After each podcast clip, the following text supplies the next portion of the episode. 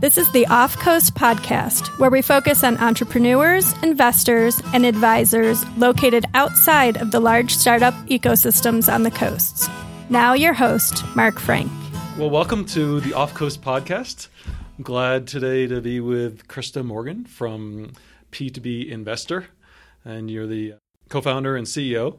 As always, why don't we let you introduce yourself and give a little background about you, about the company, how it got started, sort of the origin story.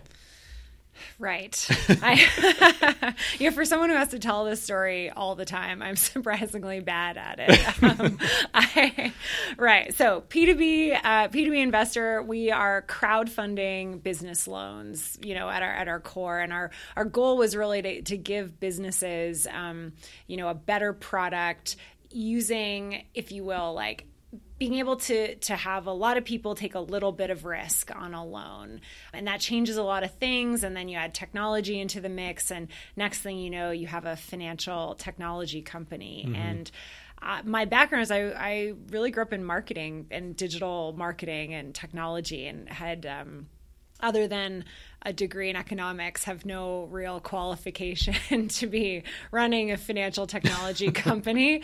But you know it, there was a lot of serendipity in in our backstory. I founded the company with my dad. He learned some stuff about business lending. I knew about crowdfunding and tech and next thing you know, we had a really good PowerPoint, and uh, four years later, we have like a real business. So it's been kind of a wild ride. so tell me more about what makes uh, P2BI more, you know, unique from some of the other alternative lending companies that are out there, particularly those that are in a fast growth stage right now, right? And so yes. they all have their own unique angle and what they're going after, um, both from the product standpoint in terms of the type of loans that they're providing and the crowdsourced crowdfunding type model versus other models. So, what's the real like secret sauce of P2BI that makes it hum? That is a great question. Okay, so yes, you have this term of marketplace lending, which is super broad. You know, you've got Lending Club, they're doing consumer loans. You've got SoFi, they're doing really student loan refinancing, right? And you've got people like Funding Circle doing business loans. OnDeck IPO'd, you know, last year. They're doing really small business loans. And we came into this space and we said, number one, um, we want to lend against receivables and assets. So we wanted to be in a more secured asset class mm-hmm. than a lot of these other platforms. And number two, what we've hit on is that we saw this gap in the market where you have all this technology being applied to smaller dollar value loans mm-hmm. that are easier for a computer yeah. to like say yeah, yay or nay on this loan. But then you have the banks, and there's actually a really big gap in the middle for high growth businesses mm-hmm. that are having trouble getting access to capital, both access to it, and then they want better technology, yep. right? Like you're running a $5 million company, you don't want to be like faxing stuff and scanning it. Like it sucks. And so, and that's what we're in that middle space. You know, we call it the gap between those two. We're bringing the technology of online that you know lending club and OnDeck have made so great we're mm-hmm. bringing that to a bigger size of loan so we just closed a $5 million loan for a growing company mm-hmm. they they called themselves a 10 year old startup and and that's really the mentality of companies we're working with like They need a lot of capital. They want it fast. They want no hassle. They want to do everything online and they want to they, you know they just want it easier. Yeah. so that's our secret sauce. Got it. So when you say that you're you know crowdfunding these business loans there's there's got to be an aspect that's not crowdfunded right? I mean for if you're making five million dollars if you're doing loans that are for a single loan is five million dollars and there's you know your loan portfolio is much bigger than that. And so that's likely not supported solely by individual lenders who are saying, here's $25,000, here's $100,000 to lend across five or 10 different companies, but rather you need to go to some sort of institutional lenders as well, right? Whether it's hedge funds or maybe maybe it's even traditional banks, I don't know. So t- talk to me about that piece of it. And if any of this is like, hey, we're getting into too much detail about uh, how we really succeed, then just cut me off. no, no, no. We, uh, I'm, I'm, I'm an open book so I think number one, the term crowdfunding it's kind of a misnomer in our in our sense. You know, it's not Kickstarter. It's not everyone. Right. Anyone can invest. You know, there there are rules, uh, sadly or not sadly, depending on your viewpoint. And so we work with accredited investors and yes, institutional investors.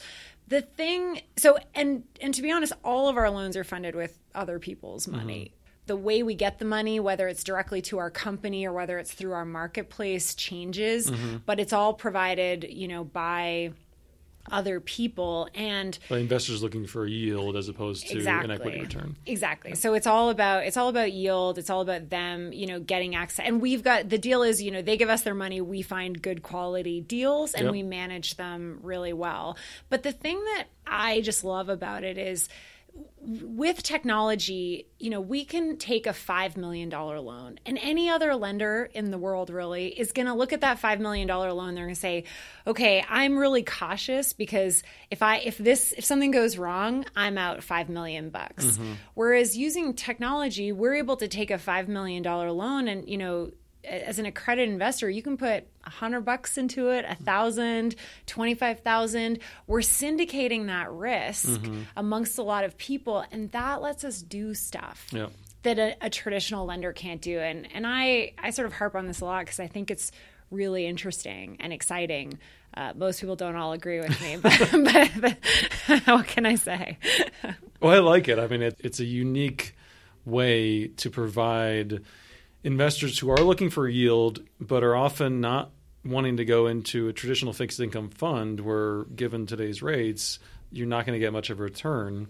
And they have a higher risk tolerance, or at least have a slice of their own portfolio allocation that they want to provide and, and put into that higher that higher risk scenario. And I think you've had really good success with the loans that you've written, and you know, very low you know, default rates and things like that. Yes, I'm going to knock on this fake IKEA, Yeah, I know, fake right. IKEA wood and say we're running a we're running a zero. We got zero losses in our portfolio Wow, right now. that's great. Yeah, which is something we're really proud of. Um, but it does it does take time, and and actually one of the challenges that we face as a business is that it doesn't just take time it takes people Mm-hmm. to underwrite and look at the deals and make sure they're good and Yep.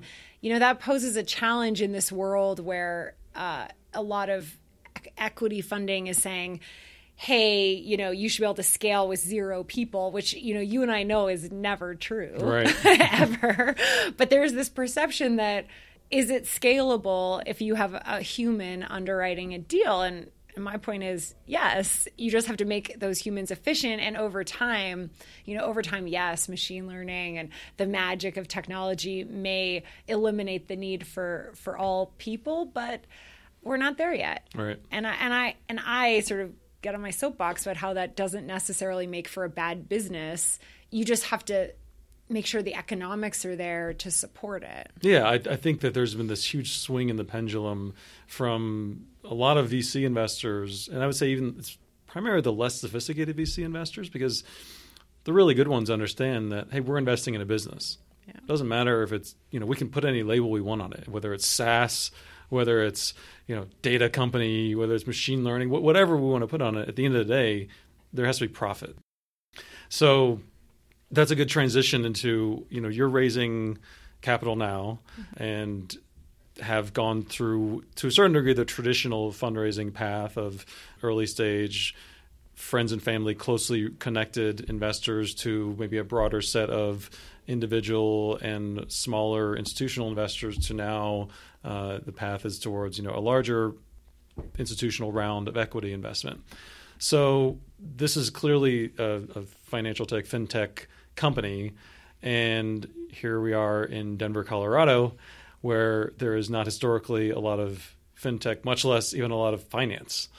Um, so talked about those challenges in terms of trying to find investors, and you know where you've where you found struggles and where you found you know actually really positive results from that. Yes, If there I'm- have been any. I- it is. It is definitely harder. What we found is ideally what we try to do is we'll find like some you know spokespersons. When you're doing an angel round we'll find you know an angel investor who really gets it and then you know he'll tell some of his friends and then you know next thing you know you've got a little syndicate going. Yep.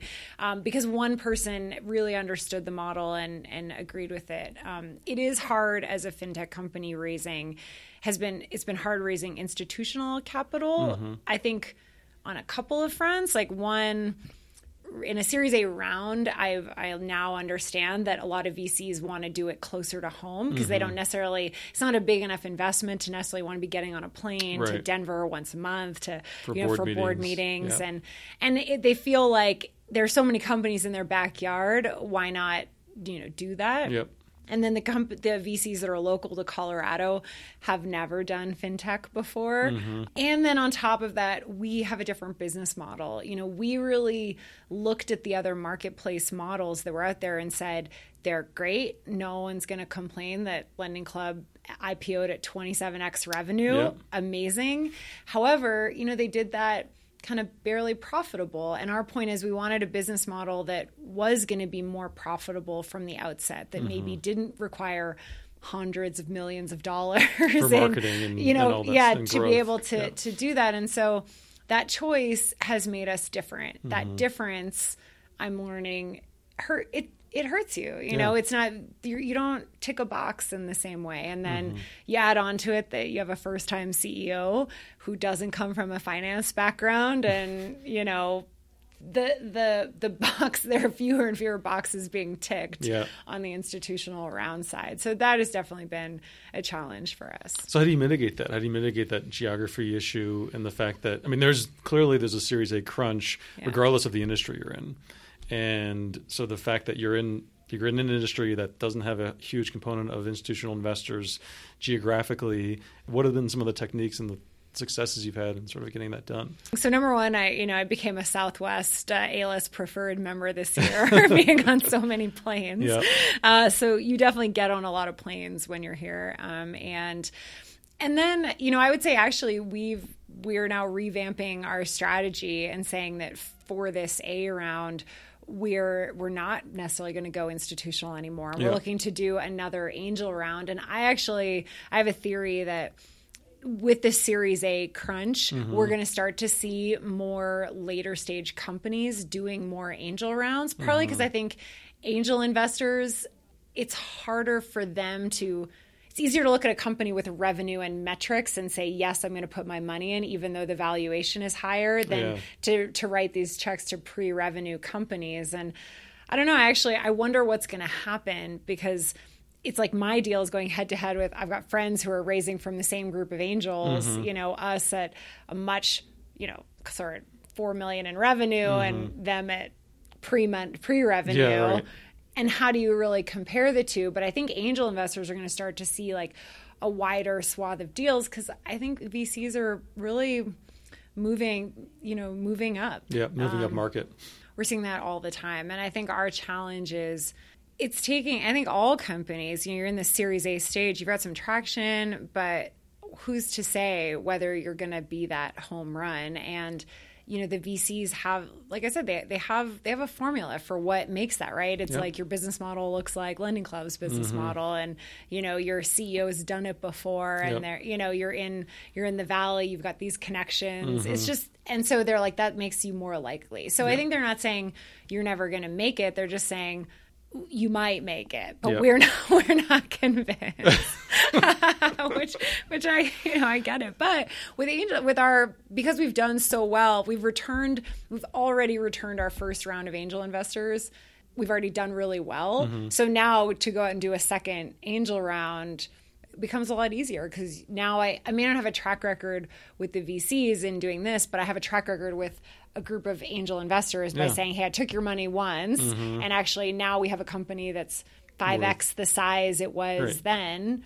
How about From a valuation standpoint, you've already achieved you know that goal, and so now Exactly. and that was in a three year period or whatever, and Yeah. now we're going to get the next 5x from that right and so Yeah. let's continue to add on i mean the the challenge must be and i'm speaking for you so stop me.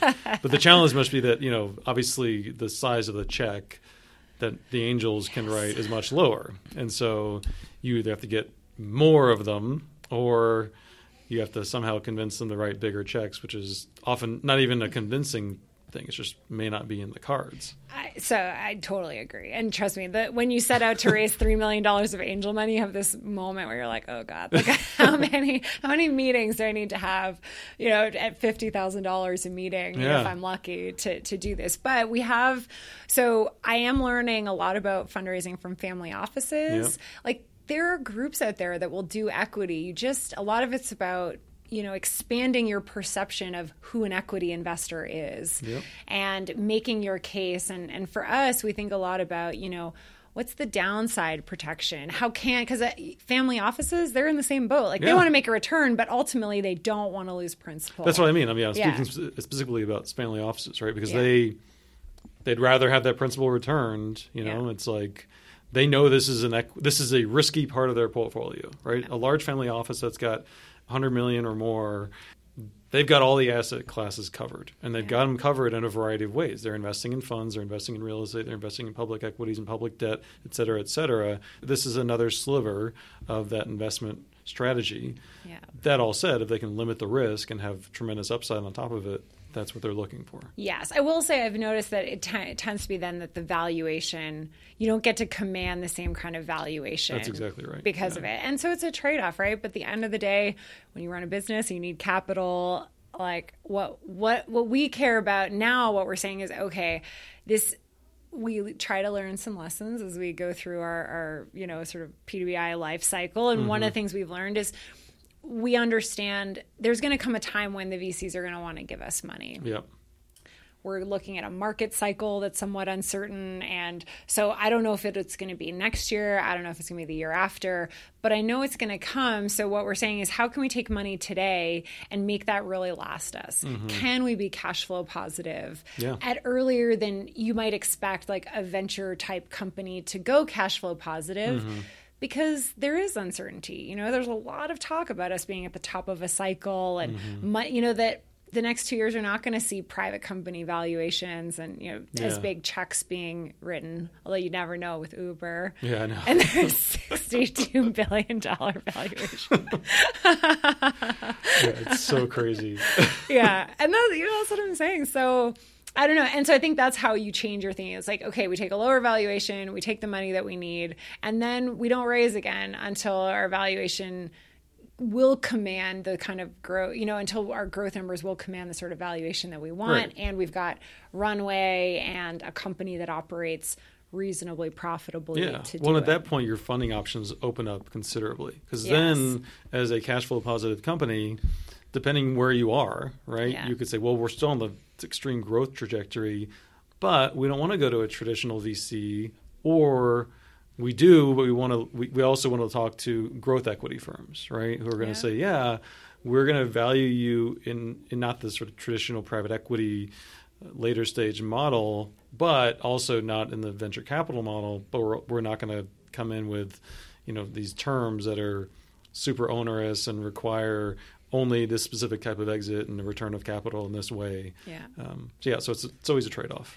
It is, and I think the the scary thing, at least the scary thing for me on it is what I worry about is if we become cash flow positive, if you know we don't you know we don't take the growth round soon enough, will that mean that we're barred from having one of these crazy upside exits? Like I think that's the can you is it even possible to get one of these, you know, tw- you know, call it 20x Yeah. revenue exits if you didn't go that path. And and I don't know the answer to it and Mm-hmm. and I think that's just the fear because we're all sort of saying, well, we would like to be that person that can build this huge company and exit. Well, it's also, I mean, one of those considerations is the reason that those valuations come to play is because of the speed of growth, Yeah. right? And and that you get credit for that. You could have two companies that have the exact same snapshot, you know, the P and L from two different companies, and if one got there in 24 months and the other got there in 48 months. All else equal, the one that got there in 24 months is going to have a considerably higher valuation than the one that got there in 48 months. That doesn't mean the one that got there in 48 months is a worse company. And in fact, the one that got there in 48 months might be a better company because they've learned more. Yeah. And they have a more seasoned team, not just the management team, but the entire company is more seasoned. They've gone through, they've made more mistakes on somebody else's dime. So those are considerations that I think some some angel investors don't really think about, and you know, I know that a lot of less experienced VCs don't think about as well. Yeah, no, it's a it's interesting, and I will tell you that not having the money, like we've sort of been thinking we would raise this VC round really all year, right? Mm-hmm. It's, we're it's December, you know, we kind of went out, you know, early in the year to start talking about it, and yet this year, where we haven't had any kind of war chest, any kind of you know, hey, here's money we can just spend and do yep. all kinds of crazy stuff, but we still grew mm-hmm. like crazy. Yeah. And that was a real eye opener. Like, actually, maybe we don't need as much money as we think we need. And, yeah. you know, like maybe you don't need, you know, crazy fancy offices and, you know, millions of dollars in marketing. Like, yeah. would I like it? Sure. But now I know that the day I have that, if I ever have, you know, millions of dollars to, to drop into marketing, we will know a lot more what we're going to do with it. Mm-hmm in a way that we only know because we have so little budget. We have to just figure shit out. Yeah, you know? totally. Exactly right. Yeah. I like it. Uh, this has been really informative. You know, understanding some of the challenges for a company that's in this space that has some very specific types of investors and, and some how you how you combat that. And you know, I think it's not even combating it; it's just how you work around it. Right. In the same vein, you also have investors who are lenders, and so that's different because they're not investing they're not equity investors they're you're providing a lending platform for them. But i got to imagine that particularly on the institutional side but maybe even on the accredited investor side as individuals finding them has got to be half i mean you, you have you have two sets of customers right? You have customers who you're lending to and then you have customers who are providing the capital and, and you're the marketplace in between them. And you're more than a marketplace i understand but yeah. very simplistically that's the model, right? So how do you find those lenders uh, in a in a market that again doesn't have, especially on the institutional side, but even not as many in just a relatively smaller market like Denver? So I think like all, and I, I, I mean, I can't say I'm an expert on double-sided platforms, but I, I'm at least more of an expert than a lot of people, and I'm starting to think that for the most part, there's always one side that's a little bit easier, mm-hmm. right? Like if you're Uber, you know, at the end of the day, I talk to drivers all the time and they're like, we can make our own hours and we get paid. Yep. It's like it's a relatively easy proposition. And in the same way, when I go to an investor in a market with like basically no interest rate returns and say, hey, we'll pay you 12% and we'll give you 60 day liquidity in a secured asset class and our portfolio has zero losses. Yeah this that it's not a sale that resonates it gets and you know yeah you just say hey here are the facts and um, and our real challenge on the marketplace has been how do you originate good quality deals? How do you talk to a CEO who does have different financing options and say, hey, look, we think ours is the best and here's why. Yep. Um, and so on the investor side, we do have both institutional and accredited and you know marketplace lending is still a pretty small world mm-hmm. so i'd say for the most part people come to us. We're, we're doing no like say, traditional sales as you might imagine right. it on that side. It's very much, you know, relationship driven and you know we have fun and now and now too once you sign one hedge fund then another hedge fund wants to come in yeah you know, well they yeah I mean, imagine that they're using it as because of the 60 day liquidity, a little bit of their, their bank account, right? I mean, not exactly, yeah. but they need to get a return You'd on be any surprised. capital. When I first started this business, I thought, oh, people are 60 day liquidity. Everyone's going to be having like there no one's gonna have a money market account anymore. They're just gonna right. use us. But really hasn't been like that. People want the long term. They mm. want they like getting a check from us every month. Yeah, they want the twelve percent. Yeah, that's coming in. So we've seen a lot. What we do see is people kind of shifting between deals. Mm-hmm. That there's a lot more like activity on the platform than I anticipated. But um, yeah, it's been surprisingly, it's a much more. We have much more like long term partners yeah. uh, than I would have thought. Great. What's been the most surprising thing? You you you just told me earlier before we mm. started recording that this is right around your one year anniversary of being the CEO. So all of 2015, basically. What's been the biggest positive surprise that you've experienced? That is an excellent question. uh, what has been the most positive surprise? You know, I think a huge, and not that I I didn't think our our team would be behind me, but there is something surprising and very wonderful about having a team that just like believes you can do anything. Mm-hmm. And it, and it really changed from being co-founder, you know, as co-founder and COO and then being co-founder and CEO, you know, as soon as I stepped into that CEO role, it's like you have this group of people behind you and you say, you know, you say it's not that you say jump and they say how high, but it's mm-hmm. not far from that. You know, yep. you're like, hey, I want to go do this. This is what I believe, and they're like, yeah, we're with you. Like, we'll follow you into the yeah. fire, and and it's surprising, wonderful, and then also a big burden. Uh, you know, you feel the responsibility yeah. of that. Like it's humbling, right? Yes, yeah. very, and and that they just really, you know, believe in me in a way that there are days that you know I don't believe in myself, mm-hmm. and so I didn't expect the shift in kind of team support and kind of just faith to be so different yeah. between the two between roles. the two roles and because yeah. they're both clearly very senior role. I mean, yeah, exactly. The COO to the CEO is not yeah. an uncommon change. But and I think too the outside world perception changed right. a lot. You know, it's people like, "Oh, you're the CEO," and I'm like, I really just do normal stuff most of the time. like I have a lot of still crappy jobs I have to do. It's not very glamorous.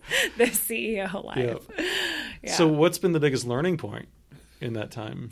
I think, I think there's a lot of learning. I'm a so I'm very transparent and mm-hmm. I communicate a lot, and I've had to learn to be more mindful about how I communicate things because when I say things people listen mm-hmm. and they mm-hmm. act.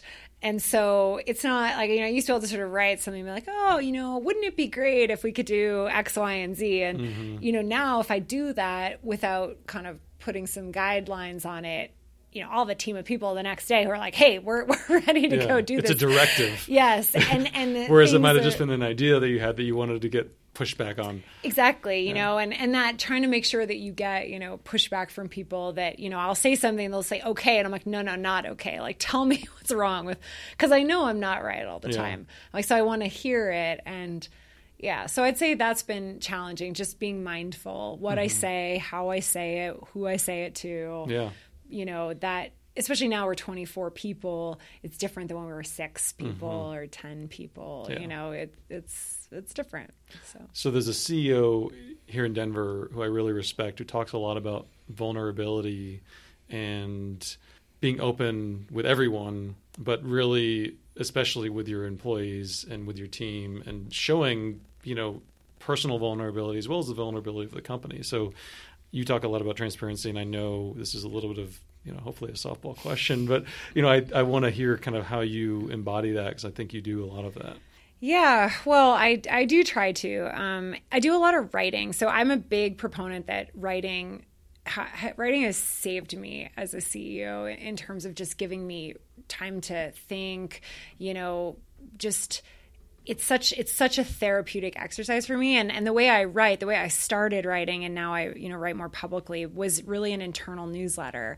And so I write probably three usually three times a week an, an email to my team. And like this morning's email was all about how I'm going to send out a shareholder letter and say hey I know I've been telling you we're going to raise a VC round, but actually we haven't been able to. Mm-hmm. And I'm really disappointed about that. And to be honest, I take it as a point of failure on my side. And so now we're going to do this private round. Here, you know, here's what's going on. And mm-hmm. but you know that's hard. And and I said that to my team. I was like, hey, I've got, I've been procrastinating writing this because I don't want to tell them all because I don't want to get, you know, people to say, oh, well, it's because you're not a good CEO or yeah. it's because you're not a good company or for, and not that I think our shareholders would do that, but that that's the fear. Mm-hmm. And so it's things like that that I, I do believe in sharing that with your team. And yeah. then, you know, they get it so that when I, if I come in and I'm sort of having a bad day, they're like, oh, well, we know Chris is going through this. Mm-hmm. And it just makes you human. Yeah. And I think being human with each other leads to just you know better conversations frankly yeah. less of the kind of up here like hey everything's great like mm-hmm. most of the time everything's not great yeah like the sometimes rah-rah. it's either amazing or it's usually not great yeah. the rah rah ceo is not especially in an early stage company is often yeah. counterproductive right so what was the response from your you know from your team from sort of this not a bombshell. That's that's overblowing you, yeah. right? But this admission of uh, your own disappointment in yourself. You know, honestly, I'd say a couple of people, you know, a couple of people wrote back and they were like, "Hey, don't beat yourself up about it. Like, yeah. you know, we're all in this together." And usually, the thing is though that you don't get a response a lot yeah. of the time. You just every every day you incrementally gain their trust and that, you know, they get you and they feel like they're supporting you and Yeah. you know i usually whenever i write try to say like i'm doing this and oh by the way you know i'm going to take responsibility for this but we're we want to start to roll out a program where everyone in the company takes ownership for their number you know Mm-hmm. we start to everyone's got a number and they're all accountable to someone and and it's about saying we're going to do this and then it's okay if you fail Yeah. Because you know we're we're all, we're all in it fail. together. Yeah, like we all fail. I fail. Everybody Yeah. fails. And, and speaking about failure is Yeah. the is the first way to let people understand that it is okay to fail. Exactly. And and that and that's what's going to happen. Yeah, know. and it's not the end of the world. It's Like company's still here. yeah, Yeah, like still here and there's going to be mistakes and that's how we get better. exactly. I think that's a really important point because a lot of a lot of first time CEOs and second and third and fourth time CEOs and founders in general believe that we need to put this happy wrapper around everything that's going with the company, particularly to the employees. It's almost like those are the people who find out about the troubles of the company last. And I've done this myself in companies that, that I've run, where I felt like I needed to protect my team from the bad news. And in retrospect, and what I've learned and what you've already done intuitively is that that's almost the worst way to go, right? And being having that openness and having sharing that, not really sharing the burden, but that's the best way I can think of putting it. Really brings everybody closer together and and helps improve the company. Yeah, and it's new. And there are times like our board actually gets my morning emails, and there are times I'll write something and I'll get an email from a board member, and they'll be like, "Hey, like you shouldn't have shared quite that." And actually, there is this like leadership. Uh, kind of, or you know, like things that you don't talk to people about until you're ready, and and I get that, and I definitely think there's balance, and I I think often get the balance wrong, which is which I'm fine with, fine. um, you know, but uh, because there are you know, and it's like you know, when you have things like your your cash situation is tight, like how Yeah. much do you tell? And I'll be like, hey, we're watching cash, Mm-hmm. and I might not be like, actually, we're We've got three payrolls left. So don't go look for another job because the minute you start doing that, you're already one foot out the door. You know that that's exactly balance, and so how do you how, yeah how do Yeah. you sort of find that balance and and i think the truth is now what i have is a core leadership team Mm-hmm. sort of eight people that they get a more candid version and then Mm-hmm. you know we we send out a slightly sanitized version to the team although you know we're office in 1700 square feet so it's hard to have secrets and Yeah. i guess that's my feeling too is it's hard to have secrets in a startup Yeah. so why do it you know you Why may as try? well yeah You're spend a lot of energy trying to keep them secret. yeah, and people notice. You know, Yeah. we had a we had a time where I mean, a bunch of HR issues, and there was like a lot of closed doors in the office, and What's we had on? we had a retro. Yeah, and people were like, "What's happening? Like we've seen all these closed doors." And we're like, "Well, no, it's just HR stuff that Yeah. you know we don't want everyone to hear, but people notice." People think the worst too. Mm-hmm. They immediately jump to the worst, you know, the doomsday scenario and say, "Well, what's really going on?" yes, yeah, exactly right. Perfect.